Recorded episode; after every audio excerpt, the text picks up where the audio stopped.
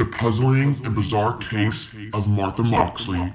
Teenage girls talk about murder.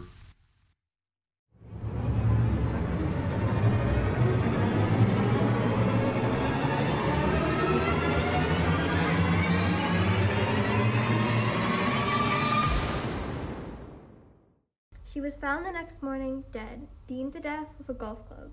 She had been murdered.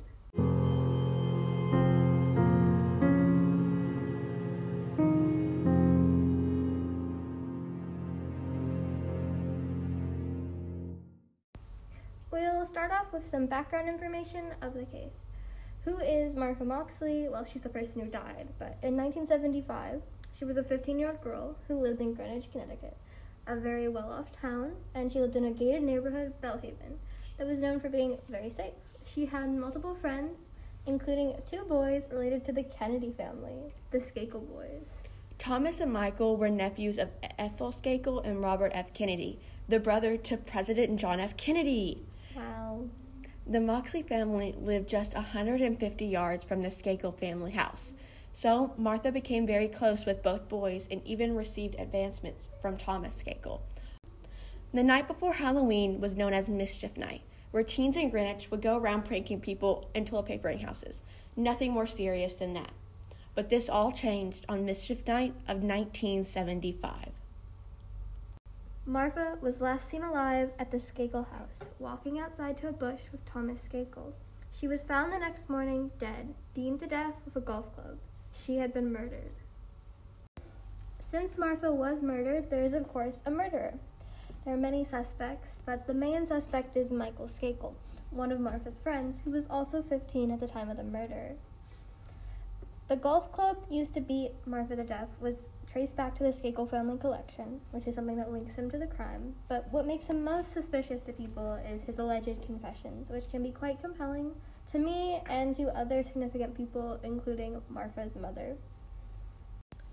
This case spans over a long period of time, and there are a lot of details, so we can't go into every detail, but the main timeline of it is Michael Skakel was a free man for 20 years, despite the fact that many people thought he was guilty, until the case was re examined because of attention brought to it by a book written by Mark Fuhrman, a Los Angeles detective who was a part of the O.J. Simpson case.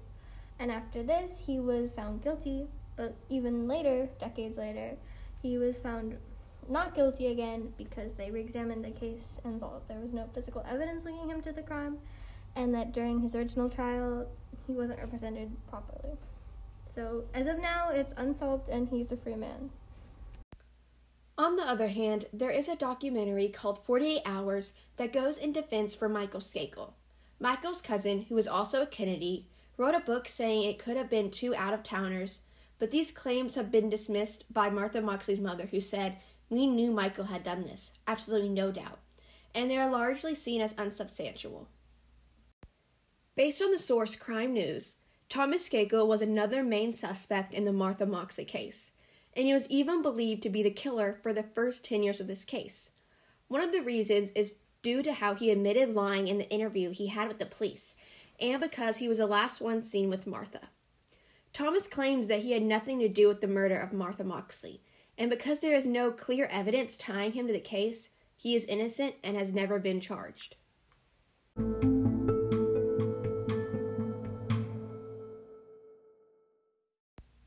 So now that we've gone into a bit of background information, I think we should discuss it a little bit. Does that sound good? Yeah, sounds great.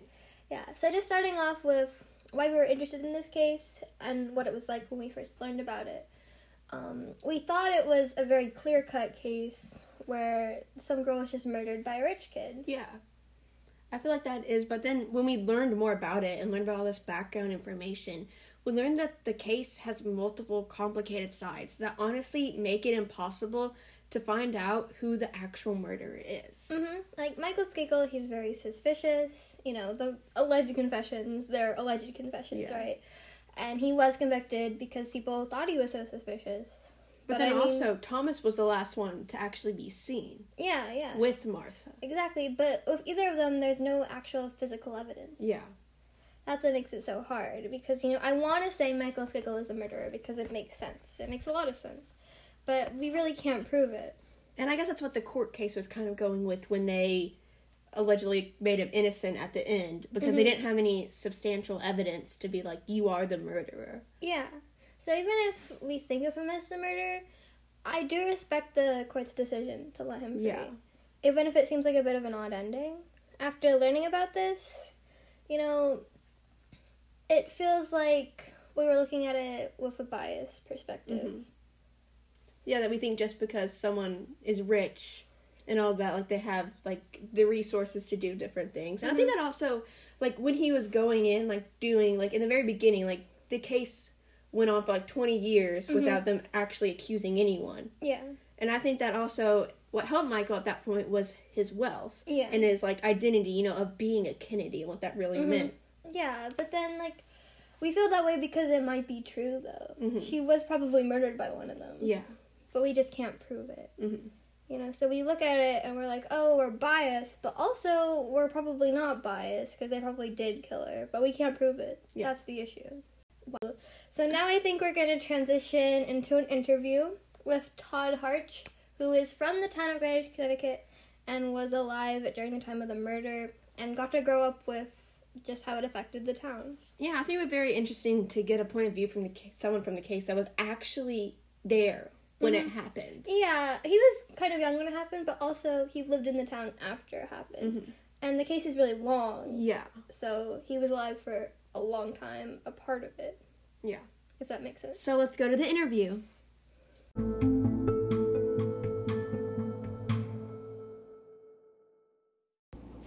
So can you tell us a bit about what it was like when the case first happened? What you remember? You know, I was too young at the time to really think about it much. You know, I heard about it and uh, then moved on to other things. But it stayed in the mind of the town and people in the town for a long time, especially because no one was charged for many years and because it was a relatively prosperous uh, and well known family, and some of the suspects were well connected, so that uh, you know it, it seemed like something that, that was on the mind of the town for a long time. And I personally had connections to some of the, the people involved, so that I actually went to school with the brother of one of the people who ended up being a suspect, and I um, was at a school where one of the other suspects was a teacher. Mm-hmm. So, what kind of a town was Greenwich? Like, why did the murder happen there? That kind of thing. I don't know if that makes sense. But like, Well, I think why it could have happened there was that there were some wealthy people who were not very good parents. And um, especially the one family that was the, the most involved, it seems like um, didn't do a very good job of taking care of their children. And um, that was relatively common in the town, that there were a lot of wealthy families where the parents were not very involved with their children's lives, or at least not as involved as they should have been, um, and where there was a, oh, I don't know, a reliance on nannies and tutors and things like that, which isn't bad in itself, but they're never going to be as good as parents at, at uh, sort of being there for their for their kids. yeah, that makes sense. Um, what makes this case stand out? Like, why do you still remember it? What made you bring it up to me? Well, there's something about a teenager being murdered that always stood out to me. I mean, someone who wasn't that much older than I was.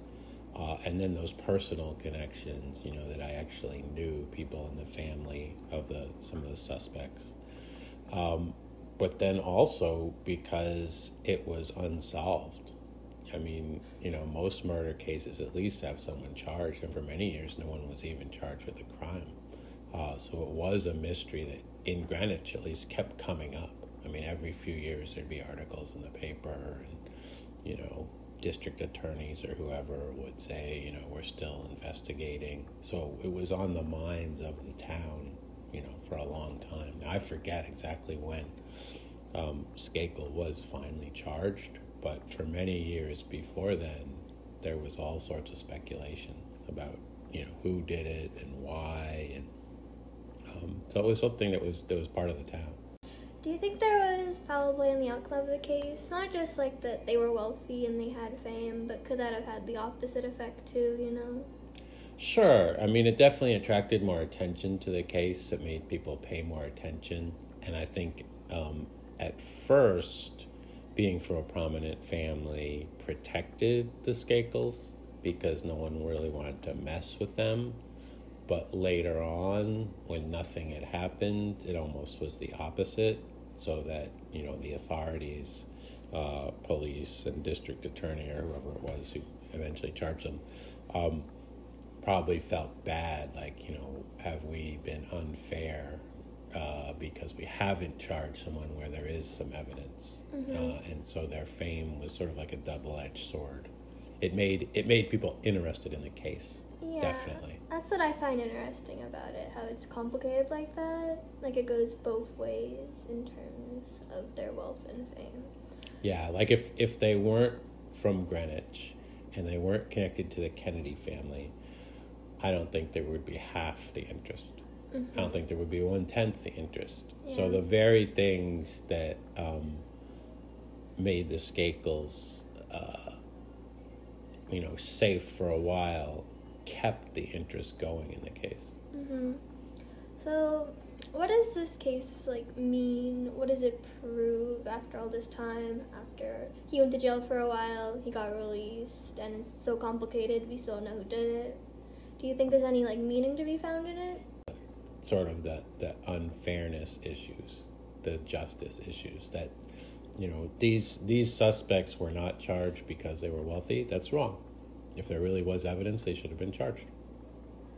Uh, but then it's also wrong to single out people for a very serious charge like murder just because they're wealthy, and that seems to have happened too. Yeah. Um, I think about the cases, so it's unsolved. We can't make a claim on it, and like regardless of their welfare status, we have to say it's unsolved, even if like personally you think you know who the murderer is. And like it's not as simple as just a rich kid murdered a girl, you know. Well, thank you so much for talking to us. Um, I learned a lot. It was just interesting to talk about this case because it was interesting and you had a lot of good insights. So thank you. Thanks, Evie. It was my pleasure to be here. I'm a big believer in the pod. In the pod, wow, thank you. I, I hope that in the future you'll consider me a friend of the pod. of the pod, I'm sure the pods are big fans themselves.